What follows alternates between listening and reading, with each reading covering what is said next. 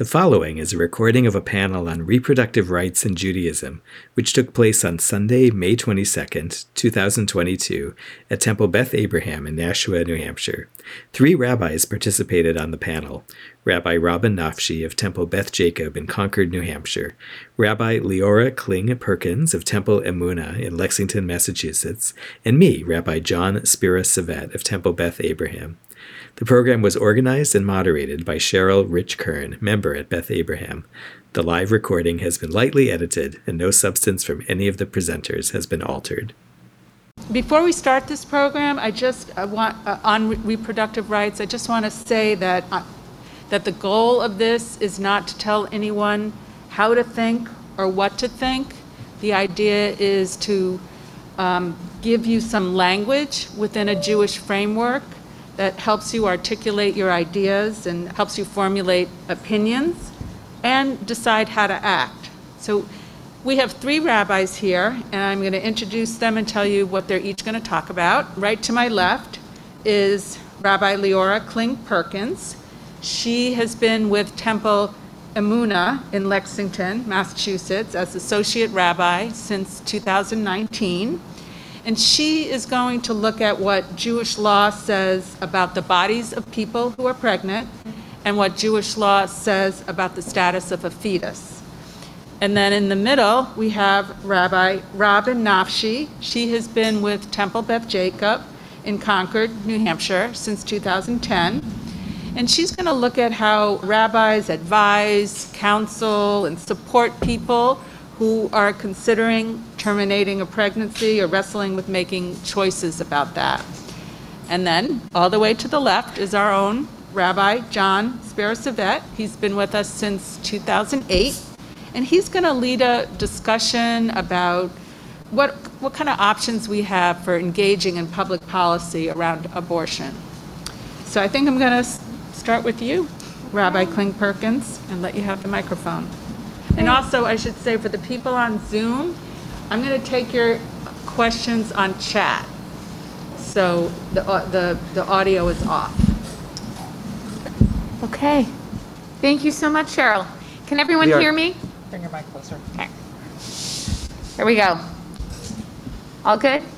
Okay. Thank you so much to Cheryl and to John for inviting me to be here. This is such an important issue, and I'm just so grateful to have this opportunity. I also just want to start by noting that this topic raises a lot of emotions and is really personal for people. I'm sure that there are people here in, in the room or on the Zoom who have struggled with infertility, who have experienced miscarriage, who have had perhaps stillbirths, people who have had abortions for either unwanted pregnancies or for wanted ones. And so I just want to that this is a really personal personal topic for people even though i'm being asked to talk about what jewish law has to say. And that it's personal uh, for me too. I've been pregnant myself. I'm very grateful to have a healthy strong amazing adorable one year old uh, daughter. And so i'm not so far away from the experience of having been pregnant and i'm so attuned to the fact that i was really lucky that everything went well for me that i was healthy that she's healthy. But it could have easily not been that way. So let's get into our topic. I was asked to talk about reproductive rights from a halachic perspective. And I want to just point out before I start getting into the issue that actually Jewish law has a very different framework for this conversation than the than our American context. And we're very used to thinking about talking about this topic in terms of rights. Who has rights? What are the rights of a person who's pregnant? What are the rights perhaps of a fetus? And that's not really the question that Jewish law asks. Jewish law and Jewish tradition talks a lot about responsibilities. What are the responsibilities that we have to each other? What are the responsibilities that we might have towards a fetus? It's just a different conversation, and I think it's important for us to notice and acknowledge that in bringing this up. So let, let, let's, let's talk what does Jewish law have to say? And by the way, when we talk about Jewish tradition, perhaps, as a voice here, I think we all know that Jews tend to disagree. And by the way, I actually think it's really important to go not just to legal sources, but also to sources that I would call agadic. So Jewish halacha, that's Jewish law, but there's also agadah, that's story, that's anecdote. And when we look at a source like the Talmud, for example, we have a mixture of the two. We have law and we have story.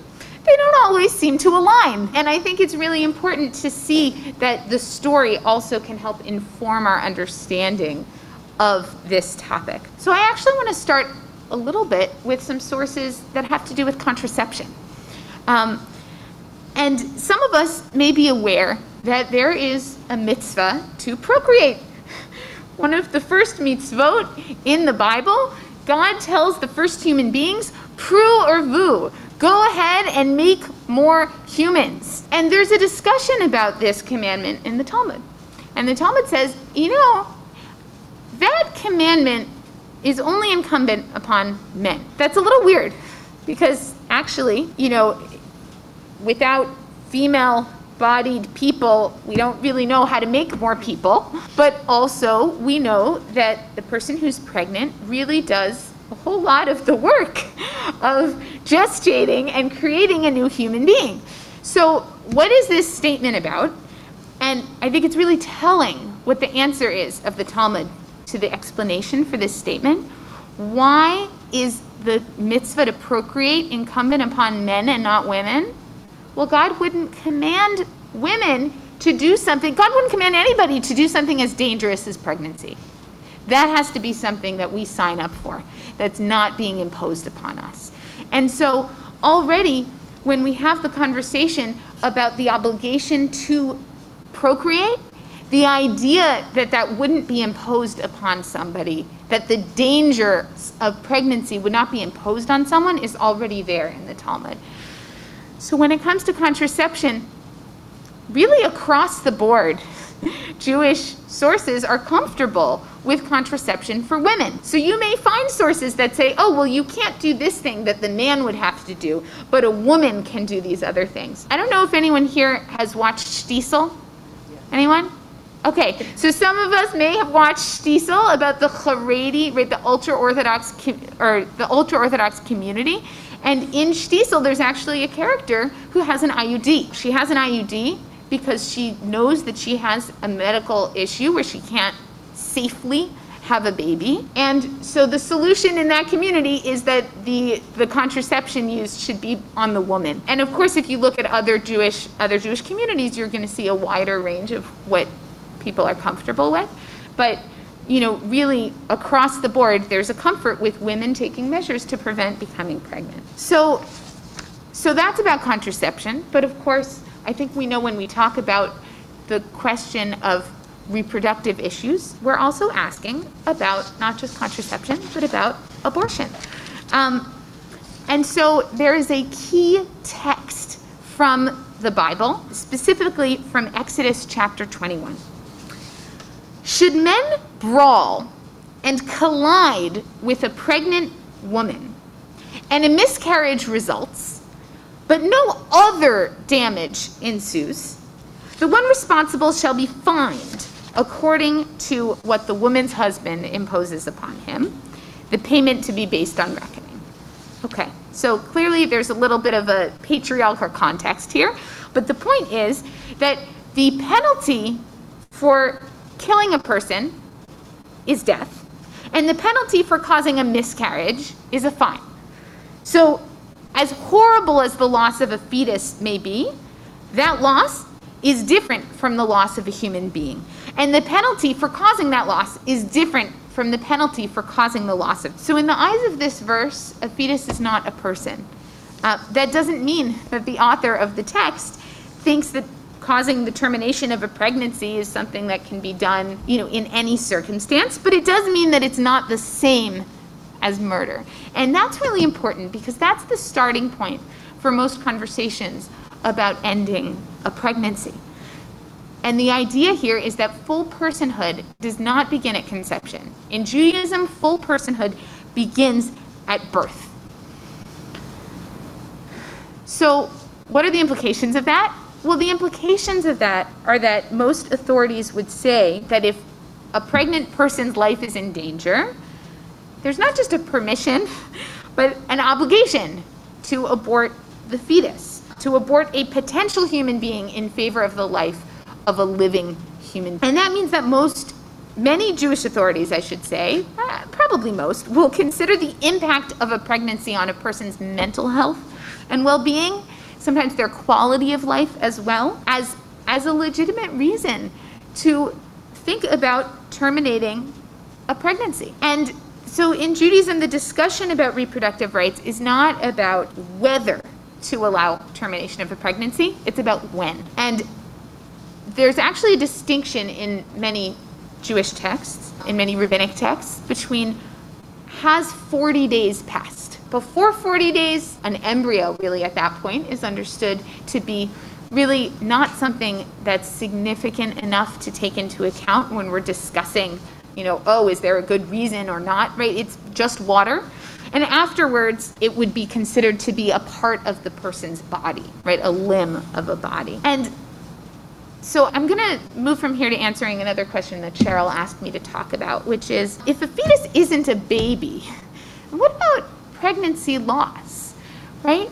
Many people who experience pregnancy loss feel like they lost a baby. And I actually think it's broadly just important to say many people who are pregnant feel like they're pregnant with a baby. They talk about the baby. If you go online and you look at you know what to expect or the bump you go to these websites they're going to tell you what is your baby doing right now when you're pregnant and if you talk to a doctor they're going to talk to you about what is your baby and that baby is the baby that people hope they will have right? They experience it and think about it as a baby. And i think it's really important robin's going to talk more about this but it's important to acknowledge that. So you know, in the conservative movement, which I, I, have the most knowledge about that because I am a conservative rabbi and trained in the conservative movement, we have a response on this topic by Rabbi Stephanie Dickstein, and she's talking about pregnancy loss, particularly stillbirth, and she explains that that actually we can give people a choice here, right? There are some times when actually it's affirming and comforting to have the opportunity to mourn the loss of a potential child as one might mourn the loss of a child. And for other people, it actually might be really helpful to think of this as a potential child and not a child. And it may be really helpful for people who maybe have had repeated pregnancy loss to not mourn that loss in the same way that they would mourn a child. And so there's actually room in our tradition for some discretion here on on the part of on the part of the family. There's a lot more to talk about, but I'm gonna I'm gonna turn now to Robin to share to share what you'd like to talk about, and we'll have time for questions afterwards as well. Thank you very much. And like uh, Leora, I thank you all for inviting me and including me, uh, especially because I'm not a conservative rabbi. So I, I, I left, I, when we were discussing how we were going to uh, talk about this, I said, uh, well, you guys get to talk halacha because you're from a halachic movement and I'm not, so I don't have to. But all that being said, I speak on it, I teach on it, and particularly in the pastoral role. I mean, a pastoral counselor's role is not a psychological counselor, we're not therapists. Our primary responsibility is to listen, to hear, and to walk with people where they are, to literally or figuratively hold their hands and to be with them at some of the most difficult times of their lives. I have had, an, unfortunately, a, occasions to all the way from actually, I remember somebody who was a dear, dear friend of mine. This was before I was a rabbi, but I was en route. And she and her husband struggled with infertility for years and years and years. And she finally became pregnant and discovered that she was having triplets. Exactly. And she and her husband, and quite frankly, in, in this realm, you know, this, this should be, the state should not be involved at all. This should be a conversation among a pregnant person, that person's partner, that person's spiritual leader, that person's physician or other medical advisor. That's who should be making this decision. And so her spiritual advisor at the me at the time was me, the rabbi wannabe. And we sat together for a very, very long time because she wanted she and her husband ultimately made the decision that triplets were going to be not just a like oh my gosh how do we deal with triplets? You're immediately outnumbered as parents and that's often a challenge. But the the emotion, the mental strain and drain on her was overwhelming. So we talked about it, and even as a rabbi wannabe, I was familiar enough with Jewish law, which didn't really matter to her that much but she found it very helpful as an understanding that her well being, emotional as well as physical, I would say even financial, must be taken into consideration and, and are paramount in her making the decision, and that uh, she should exercise as well bodily autonomy. That that is, you know, a little bit more, I think, what Rabbi Savetta is going to talk about with rights, and but m- most definitely, and, and that's a very large part, I must say, of the reform movement is to recognize the not just the the bodily autonomy, but the right of a woman to make decisions for herself and not to have things imposed on her. And so my friend ultimately decided, in speaking with her doctor, to abort one of them. And she has very healthy twin sons who just recently graduated from college. Wonderful, wonderful young men. But I know it's something that uh, weighed on her so much, and it was not at all an easy decision. She was not medically compromised in any way. There was none of the fetus fell into the category of what we call a rodef, a chaser. That would be uh, a, a, situation where they were chasing after your, your, the body in a negative way and would cause harm, potential death to the to the pregnant person. And there is where, as as Leora said, there we are obligated obligated to terminate the pregnancy where the where the woman or the pregnant person's life is is an actual life and the other is a potential. So that was my first ex- experience and since then i've had a number of different situations especially with people who have been very very very challenged in becoming pregnant then becoming pregnant and there being something wrong and asking that very same question what do i do? And always reminding them of their their well-being comes first and foremost. I have had situations where there was particularly a very young couple who were casually dating and not ready for any long-term commitment, not ready for anything. And she got pregnant and they came to me and said, please tell me what our tradition says about terminating a pregnancy. You know, she said, I'm not out of college. This will completely uh, disrupt my life. I will not be able to do what I'm hoping to do in, in my life. And, and I said, you know, that your mental health and your well, mental well being needs to be considered just as much as your physical health and well being. And they then chose, they're no longer together. They, they knew they weren't going to stay together, but they, she did include him in the decision making. And again, they, they chose to terminate.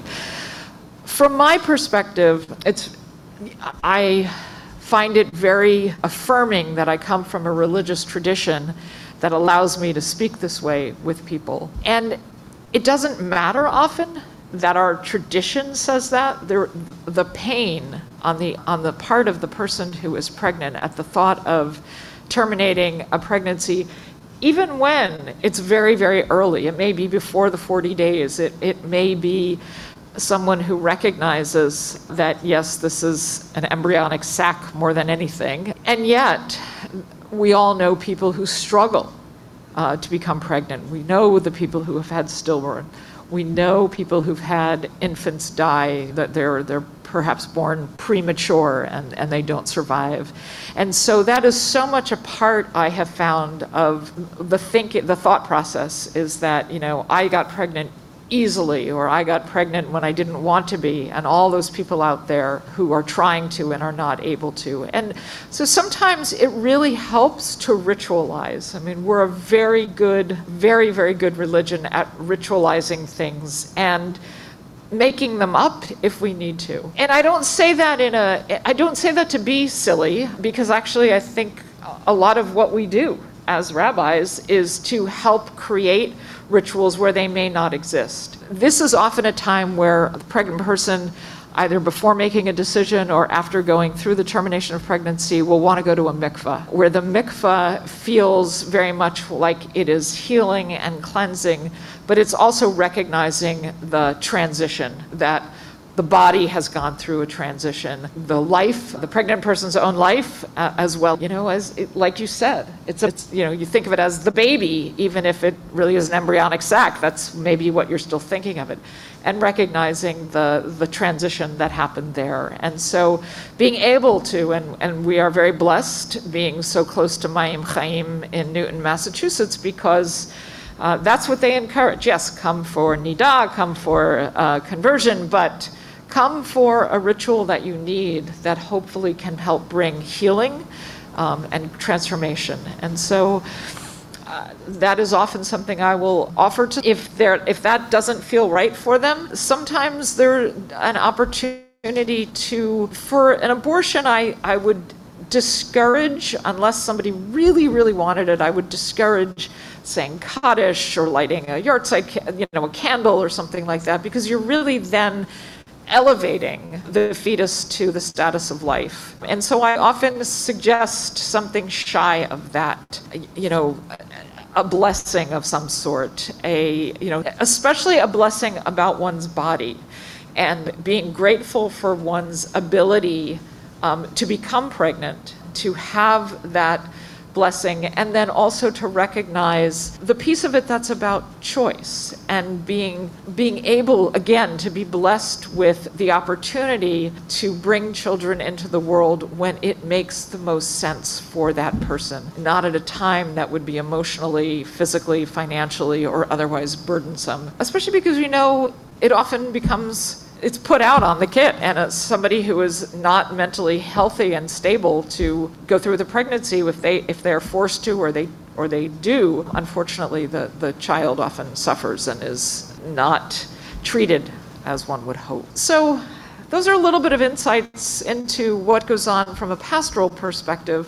I will also talk one last one, as Leora brought up. There was one family that I that struggled with pregnancy, and uh, again, she got pregnant with and twins, and they were extreme preemies. They were 1.7 and 1.9 pounds when they were born. And the one who was 1.9 pounds did not live beyond a few hours.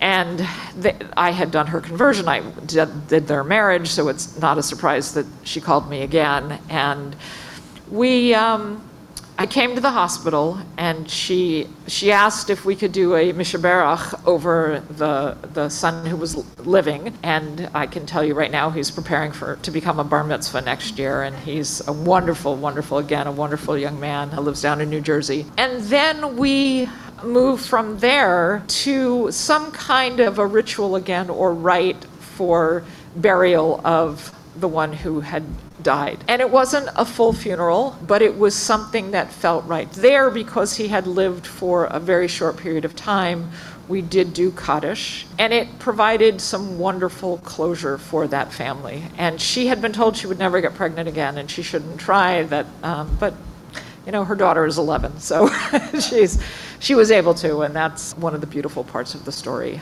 But I think for all of us, you know, being that that compassionate presence with people, hearing where they are, hearing what matters to them, and then being able to guide them through both our tradition as well as what, what it is that their needs are. I mean, that's really what our role is as a pastoral person, is to hear what the needs are and, and guide a person through that. So, as I said before, thank you so much for including me. Yeah.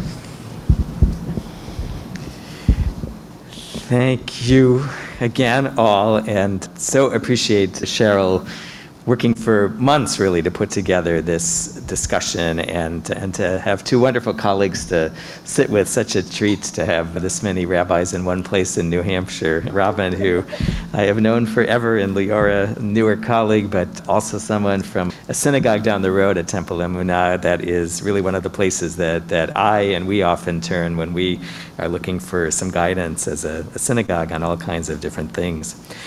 I want to, I think that what I have to say might be particularly pertinent to people who are in New Hampshire. I, I know there are a lot of folks here from Massachusetts participating, and I, I hope some of this will be useful, both because New Hampshire is a, a purple state where issues around reproductive rights are still very much in play. Our, our legislature goes back and forth in terms of the majority. Our governor is uh, states that he is pro-choice and has uh, signed some restrictions on abortion access into law and has said he wouldn't others. So this is very much in play, and we are so cl- much closer to our representatives here than we are to influencing the Supreme Court or, or the national legislature. Uh, but maybe there'll be something that's useful for, for people wherever you are.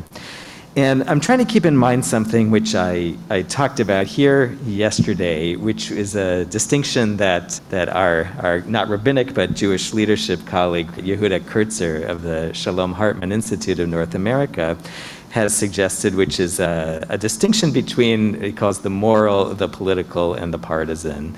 And to, to, to not sort of lump all of our thoughts on an issue that everyone is talking about, the partisan winning and losing of the moment, but to really concentrate on ourselves, our moral grounding, and our moral introspection, and to think about not just the, the, uh, the power politics and the partisan politics of the moment, but the, but the larger political projects we are in about creating the society that we want to have, that we think flows from our principles, and that itself helps to cultivate those qualities in people, and uh, which sometimes uh, help, you know, we want to enlarge that picture.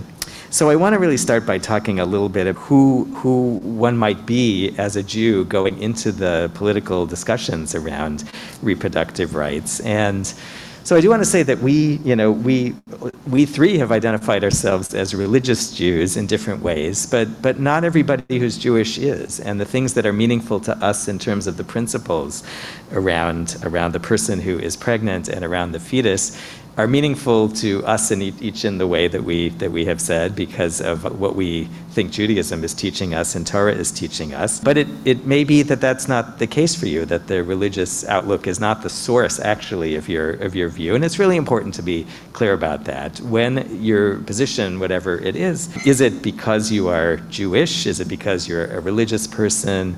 Is it because you're looking out for people who are who are Jewish and, and trying to be guided by religion? Or, or is it out of some other thing? Uh, because I don't think we can go into conversations as Jews without kind of clarifying who we are and to ourselves first and then to the people that, that we are talking. The terms, you know, Leora talked about the fact that, that Judaism doesn't start with rights, but with responsibilities, with mitzvah. And the very terms pro-life and pro-choice, they were not, if, we, if it was up to us and we were even structuring this debate, we wouldn't choose those as the, the way to describe. Those are terms that are chosen for, for good reasons to motivate people, but, but in some sense, I hope we are all pro-life and we are all pro-choice. And Judaism is about trying to weigh those things and interpret them and then weigh them when they are in conflict. And but at the same so i think it's as at least speaking as a religious jew walking into a situation where other people are defining pro-life and pro-choice it's an opportunity for me to go in and say well this is the definition that i am bringing. Partly so that people just hear a different thing and partly so that people are aware that jews in the community might not see the issues the same way and partly because in a practical sense it might be that it, this opens up that this opens up a bridge. It might not. It doesn't always. I will often go out to coffee with legislators who are by their own definition identity conservative christians and say well let me tell you what it looks like to me as a jew or I will talk to somebody who's a legislator in New Hampshire who is Jewish and say, uh, but who doesn't identify as a religious Jew, and say, well, let me tell you what, what, what a Jewish community or a Jewish person might, might think about that. And they're always super interested.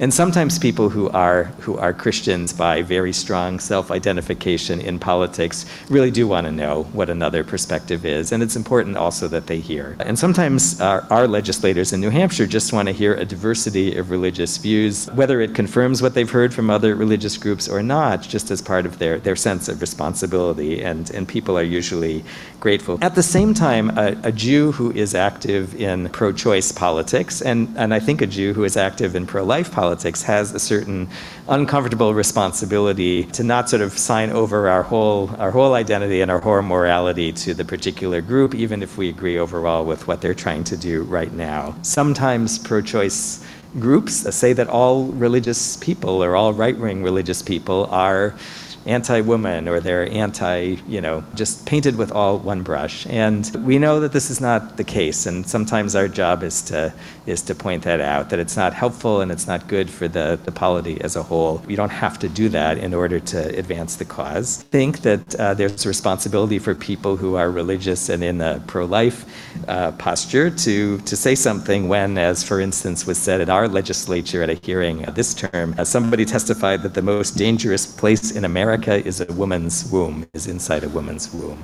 And that kind of, obviously, you know, misogynistic and I think uh, violent and very troubling statement, somebody religious has to be accountable to, to, to, to what people say in those kinds of groups as well.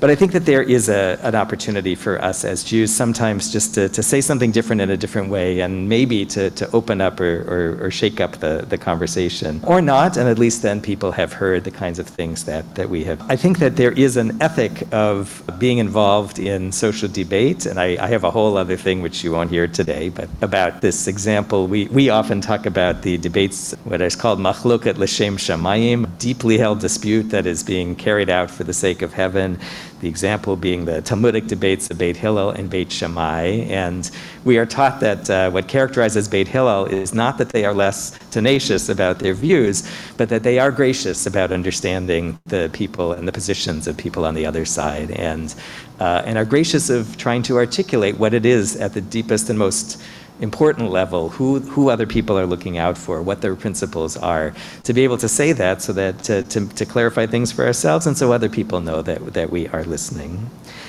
I think that the, the other thing I want to say, though, has to do with a, a, kind of advocacy I think it's very important for, for Jews to do, and particularly for religious Jews to do. It is important to stand up for the free exercise of religion, which is guaranteed by the First Amendment of the federal Constitution, which applies to the states. And, and really, as we have heard, there are times when, when helping someone or counseling someone toward ending a pregnancy is not only permitted but is but is required and, and this puts us as rabbis, for instance, if we were in Texas, we might go to jail for offering this advice. Not go to jail, but be fined by any person around $10,000 over and over and over again. That's a violation of, of the freedom of religion, of the person struggling with this decision, of any of their advisors. And, and it's not okay for us to not be able to practice our religion based on somebody else's view of, of what the beginning of human life is. And this is something I think we really do as Jews have to say.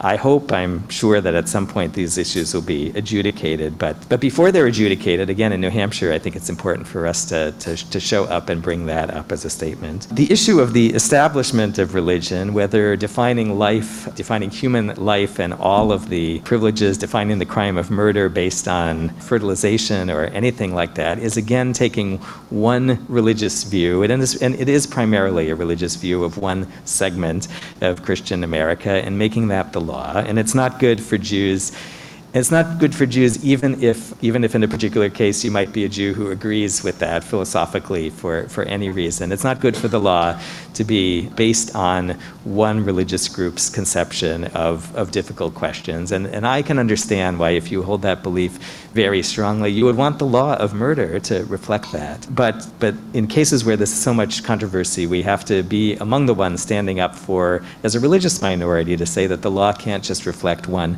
particular religion religious group, especially. I don't know that that's technically the establishment of religion, but in the in the spirit of it's something we have to articulate. And I wanted to to mention something which I was then thinking about, and the the quote uh, comes from Rabbi Josh Feigelson of the Institute for Jewish Spirituality, citing a, a wonderful political philosopher named Danielle Allen, who said that.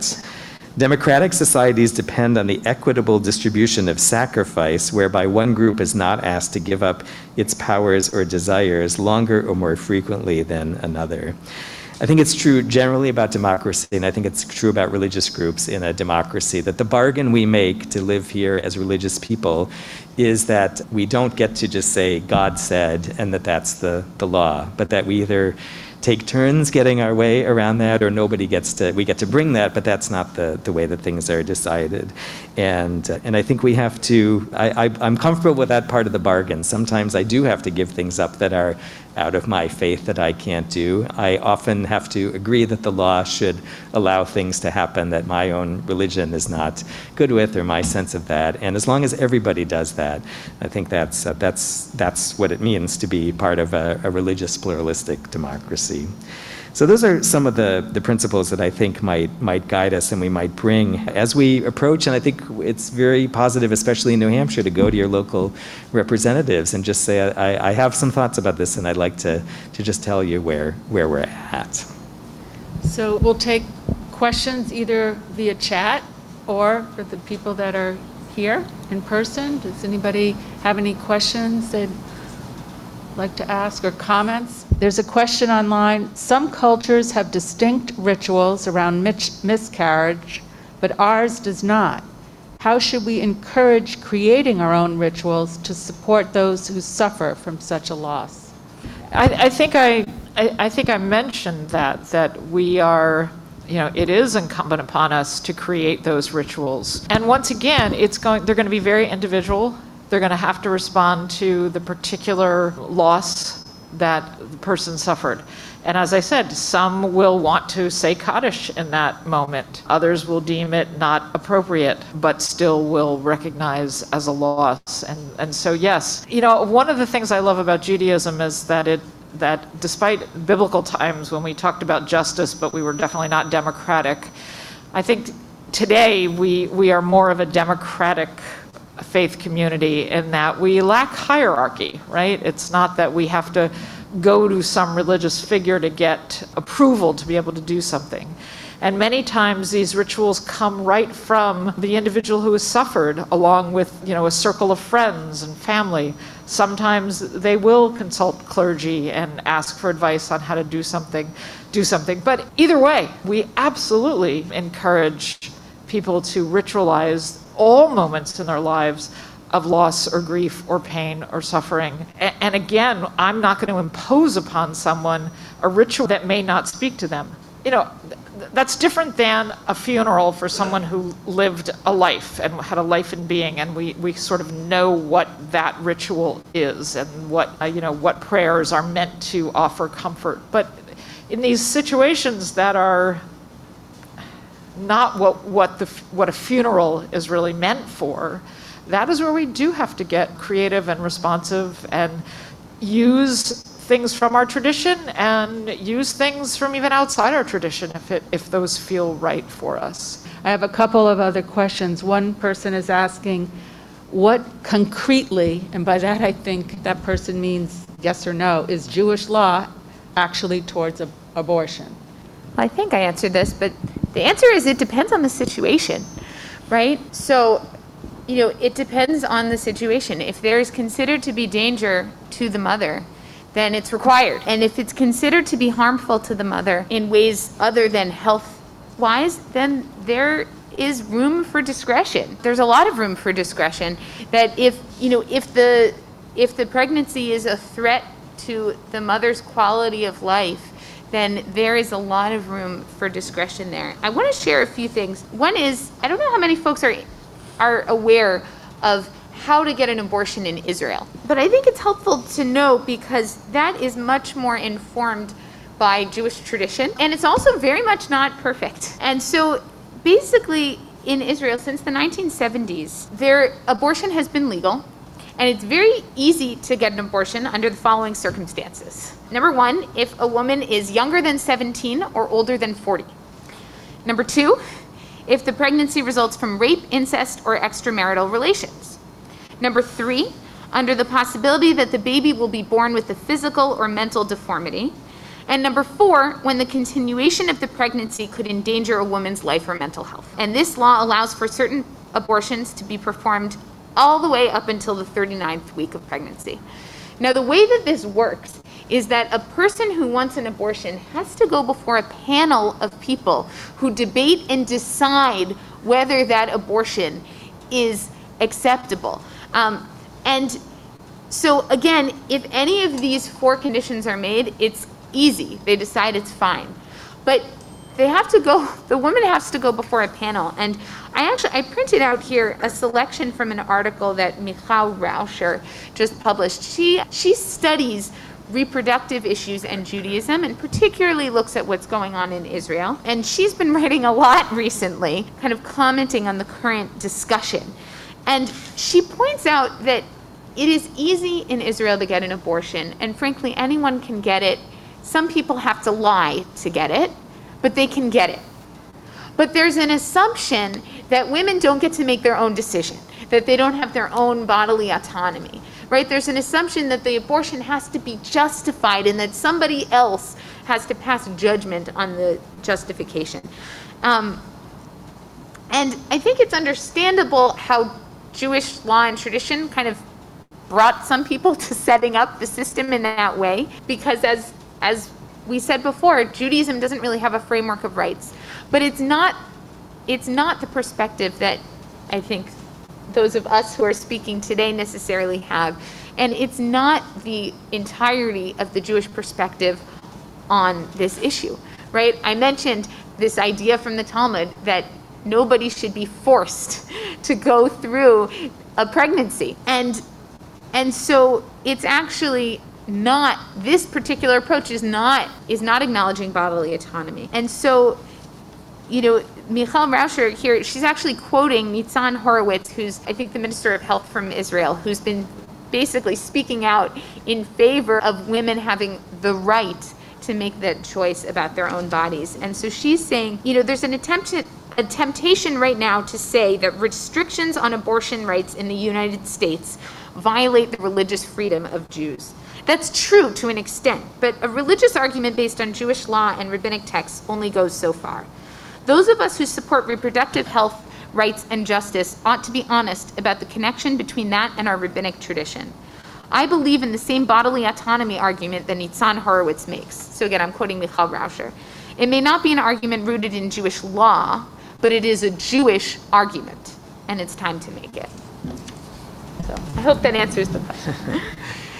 Yeah, I, I think that's one, I'm going to sort of respond to it, but and also sort of say why this makes it important for me, I think, for the American law to be, to be roomier, because uh, uh, on the one hand, it seems if you just sort of start from, from scratch, that, as we've said, the fetus is not a full person until literally the, the head emerges into the world, uh, but from that, that literal moment, which gives from a legal point of view, if you, if you go from legal definitions, a broad, a broad uh, possibility of abortion up till that moment, which is far, you know, more expansive than even than a lot of people who I think are, are pro-choice in the in the general public think. And, and I think in uh, you know that is that is one piece of Jewish law. At the same time, I think that you find that there are some authorities in uh, in some Jewish religious communities who are very uncomfortable with abortion up to that line. And I was reading a, a paper by Rav Aaron Lichtenstein, Zichron Livra, who was a, tr- a, a great figure in the modern, really left-wing Orthodox community in Israel in you know in the, the modern era. And the paper dates, I think, to the 90s, in which he made a, a huge case for why for why he thought actually the law of murder should apply to abortion and then said, but it's really up to the woman and the rabbi to make this decision. And the rabbi could think of any number of, of these other considerations that we have talked about. And so, what is Jewish law? On the one hand, there's Jewish law, but Jewish law is always applied. Jewish law is always is always decided in a way case by case. And now what Lior is saying is that this still doesn't put the in this conception of Jewish law does not put the woman exactly in the in the driver's seat where, where I think we think or the person who's pregnant who can bear or not bear a child. And and that's something that that I frankly myself I feel that I'm still trying to work out. The other thing is that, you know, the I don't think that this means that abortions for the purpose of sex selection or characters of those selections, that strikes me as not is not very Jewish, and and I don't frankly know whether there's been uh, rulings issued about that, and and where these things kind of cross cut with each other. But I think that I want the the possibility of any person operating in a Jewish law framework to use the flexibility that is built into Jewish law, and I certainly want the law of my of my American civil law to give room for that to, to happen. That's where I think those decisions ought to be made. So another question, I I mean, I think we, we have covered this a little bit, but how can we as Jews lift up our voices to promote reproductive justice in our state? So what specifically can we do as Jews? Can I respond to that? Yeah. I'll tell a little story. Being the rabbi in Concord, I am very frequently in the state legislative building testifying in favor or against various bills that come our way. And there was a particular day that I was down at the State House and I was testifying, and I don't even remember what the bill was. And there was a little bit of a break. It was lunchtime, and I was walking around and I saw that there was a particular room in which there was a hearing on a bill related to abortion, and in particularly, it would um, have impose some limitations. And again, I honestly don't remember how long ago it was or what the bill was. The bill was ultimately decided inexpedient to legislate, and it just sort of died in committee. But I had an opportunity to enter into the room where there was a legislator from the committee just sort of sitting and biding time. And we engaged in some conversation, and I said to him, You know, I'm a rabbi, and you may not have heard this in the testimony, but in our religious tradition, there, there are times in which abortion is actually mandated. And so, if the legislator is to, if the legislature is to en- enact any legislation that the governor signs restricting access to abortion, it potentially violates um, the Establishment Clause and our ability to practice our faith.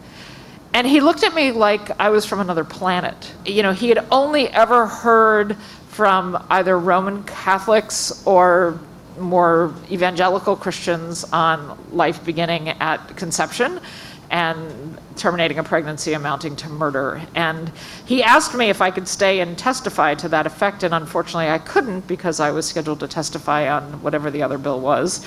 In retrospect, I obviously should have scratched myself off of the other one and stayed for this one. But I think those are the kinds of things that when this person asks, how as Jews do we lift up our voices, I'm not suggesting you all run to Concord and just kind of go up and down the halls and seeing if there's any abortion legislation being discussed.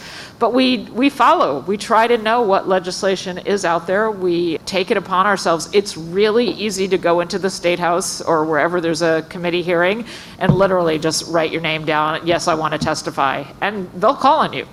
And you can even pass a note that says, oh, I have to leave in 15 minutes, and they'll bring you up to the top and they'll have you come and testify. It's very, very easy. So if you feel passionate and you know that there is legislation pending, take that opportunity. And, and I think we, you know, from the clergy point of view in New Hampshire, sorry to, to, to not include you here, we, you know, we try to organize our communities. We try to bring people together on things. And I think we have a responsibility as well to let people know when there is legislation out there that is being, that is in, in, in the legislature to, to, uh, we've got to let everybody know and, and encourage people to come up and, and to put your name down and testify. And I think the more and more people, Jews who go in and say, you know, this is against my religion, this is violation of the Establishment Clause, this is this, you know, we believe that life begins at birth, we, you know, that there's life and potential life. The, the legislature, I think, will be overwhelmed with hearing that religious perspective that they have really never before them.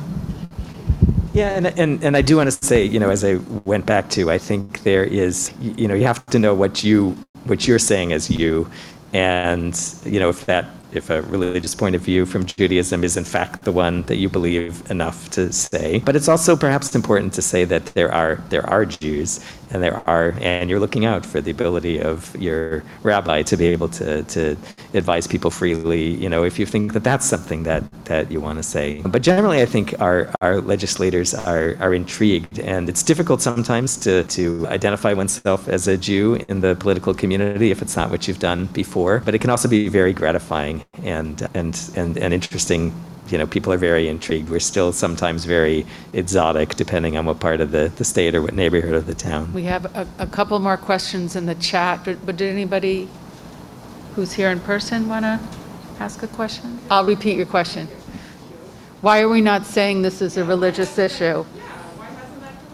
Yeah, I mean, there, I- you know, and, and, and I think some of the rabbis can speak to this. There are faith groups, several of them, that have spoken and, and raised their voices about pro-choice and reproductive justice. I mean, there, there are quite a number, of you know, I did some research on this, there are quite a number of groups that are doing just that. Yeah, certainly that's been briefed. The, the, the Dobbs case right now has been, you know, well briefed by the Jewish reproductive choice groups around, around exactly these issues. That, I, I, why, why it's not more high profile, I certainly can't say. Anybody else want to, did you want to comment? Yeah, well, I I was just going to mention that the National Council of- on Jewish Women has been particularly vocal lately about this issue. As well as the Religious Action Center for Reform Judaism, this is one of their top priorities. They are a lob, they're a, essentially a Jewish lobbying group in Washington DC, so they're on the Hill all the time. So I'd just like to follow up on the question about the panel in Israel. Who's on the panel? Is, are there men on this panel? And I'm curious, what- Yeah, I, I, I think there's always at least one woman on it. I think it's a combination, I think there's always a rabbi and then al- also medical and mental health professionals. I, I don't have the specific details written down. Actually, if you want to read more about that, uh, Lilith magazine has multiple times published some things about this. It- It seems like humiliating to have to go through a panel to discuss this. Right, so it's very complicated. Right on the one hand, if you need an abortion, you can get it. On the other hand, you have to go through a panel. So it's very, I, I think it's a good illustration, again, of the difference in the type of conversation between here and there, right? Nobody's asking there if an abortion is legal. It's just about the process to get it. So it's different. And that would be, that's, they have to go to a panel if the state is paying for it. There are other ways to get an abortion. I'm not sure that they're legal, but they are safe, the other ways to get it, as opposed to what we might be worried about here. And so someone asked a question, how can we best convey that as Jews, we are both pro-life and pro-choice? And I guess I would add to that, I feel like we need to come up with better terminology, like reproductive justice, or, uh, you know, I don't know what, what you have to say about what pro-life really means and what pro-choice really means. Does anybody? I certainly think as Jews, we're pro-life. Yeah. I would fully agree with that. We are pro-life. It is not as though the term, that we define life beginning at, at conception. And, and, and I think that's what the, where the misunderstanding comes in.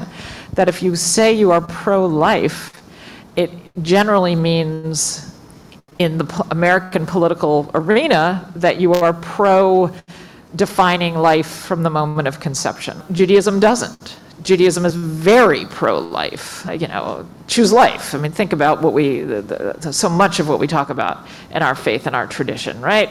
So it is, I think, for us, it, it is incumbent upon us to, to add to the, the discourse the fact that not all people define life and the beginning of life at the same time. And if you take that out of the definition, then you see that Jews are extremely pro-life if you, if you remove that life beginning at conception idea.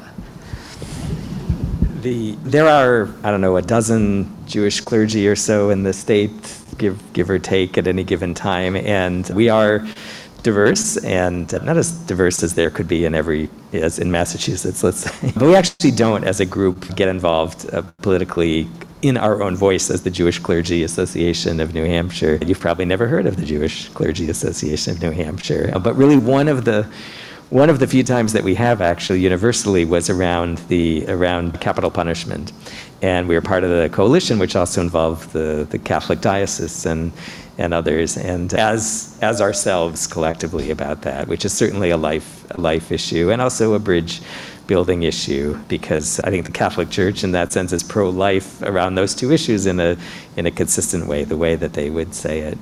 I, I think that, so I want to, I want to pat myself on the head or whatever, recommend something that I wrote that I think is actually one of my favorite things I've ever written, which you could find online. It's called Jewish, Liberal, and Conservative. And one of the things that I, that I argued for is that some of these big terms, I actually was thinking about liberty and equality more, but I think it could apply to life and choice, is that, is that as Jews, we really ought to be giving commentary on these, not only in reaction to, to what other people say, but on our own terms, and then also in reaction, both to the, Uh, and, and in, in reaction to the groups we're sympathetic with. We have, we have a lot to say about these, and we should, you know, as, as we have been saying, we should claim them in our own, in our own way. We can't, you know, that's a different project than advocating specifically issue by issue. But, and we should also just talk among ourselves about what we think life means and what we think choice means in our lives in America, what we think these terms are, are all about, autonomy. I want to also mention that it is unfair to Christians to lump them all in one group as being uh, believing that life begins at the moment of conception and that a woman should not have the right to choose to terminate her pregnancy. That is certainly the view of Roman Catholicism and a lot of the evangelical words, worlds, but in the liberal Protestant community, you're really talking about a view that, especially as, as Rabbi Jon really emphasized on rights and autonomy of women, and really they are our allies on this. And the amicus brief was not just from, or there are many amica briefs that were submitted in the in the case. So we know that there's there's more than just the Jews on uh, on that perspective. Can I just add to that? There was a there was an article that I think it was actually from several years ago, but you know it was sent out anew in the, in an email from the Forward about uh, someone was talking about his own experience as a teenager of helping a friend get an abortion that was illegal at the time in Chicago, and they did it by connecting to a group of clergy who provided referrals to people seeking abortions, and that group of clergy was Protestant ministers and rabbis. I don't know if these are so much questions as comments. Someone said, I am very concerned about the quote panel, I guess he's referring to the panel in Israel, deciding about women's health instead of women, women having control over their own bodies. The, the woman should be the decider.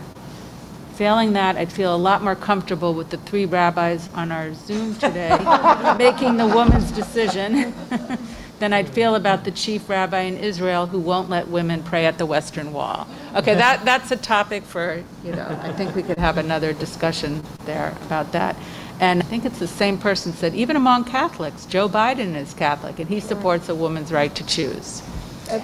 There is uh, actually an, a group that was honored a few years, a number of years ago in Concord. I don't remember by uh, I think by NARAL, and it, they were Catholics for Choice. And the president of the organization came to Concord and spoke. There are many, many, many Roman Catholics who even if they themselves would never make the decision, they are pro, pro-choice because they agree that it is not up to the government to decide that people should be left to make the, their own decision.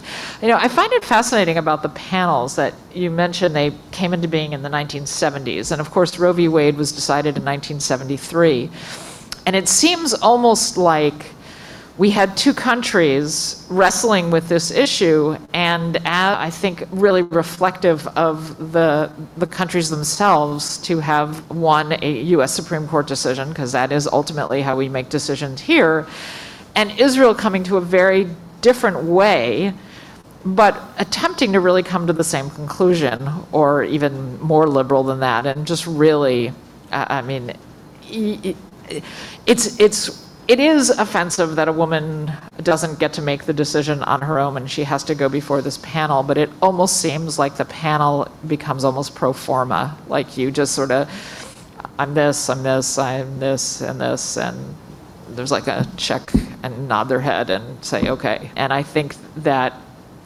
in some ways, as, as humiliating as it may be, it is meant to have some accountability in order to just then say, yes, go ahead and, and do this. And I would hope that there will be reconsideration. And there, there are a number of things that having to do with reproduction have become humiliating for women, especially in a halachic world and especially in Israel. And we have seen, especially in Haredi communities, growing roles of women to counsel and advise other women and, and taking it out of the stream of it coming only from male rabbis who really have no idea what women go through with reproductive and issues. So let's hope and pray that this is another issue that will eventually move into uh, that kind of a realm as well. That maybe Israel will want to maintain a panel, but maybe it'll be all women, so that or all people who are capable of being pregnant. So that's who you get to talk to. Okay, I don't see any more questions on the chat. Anybody else who's present? Yeah, so we'll, Thank you. thank you. Thank you, Cheryl. Thank you. Thank you so very much. Yes, really. Thank you, everyone, for being here. Thank you. Thank you for listening. If you're interested in more programs like these, visit tbanashua.org, or to get on our contact list, email programs at tbanashua.org.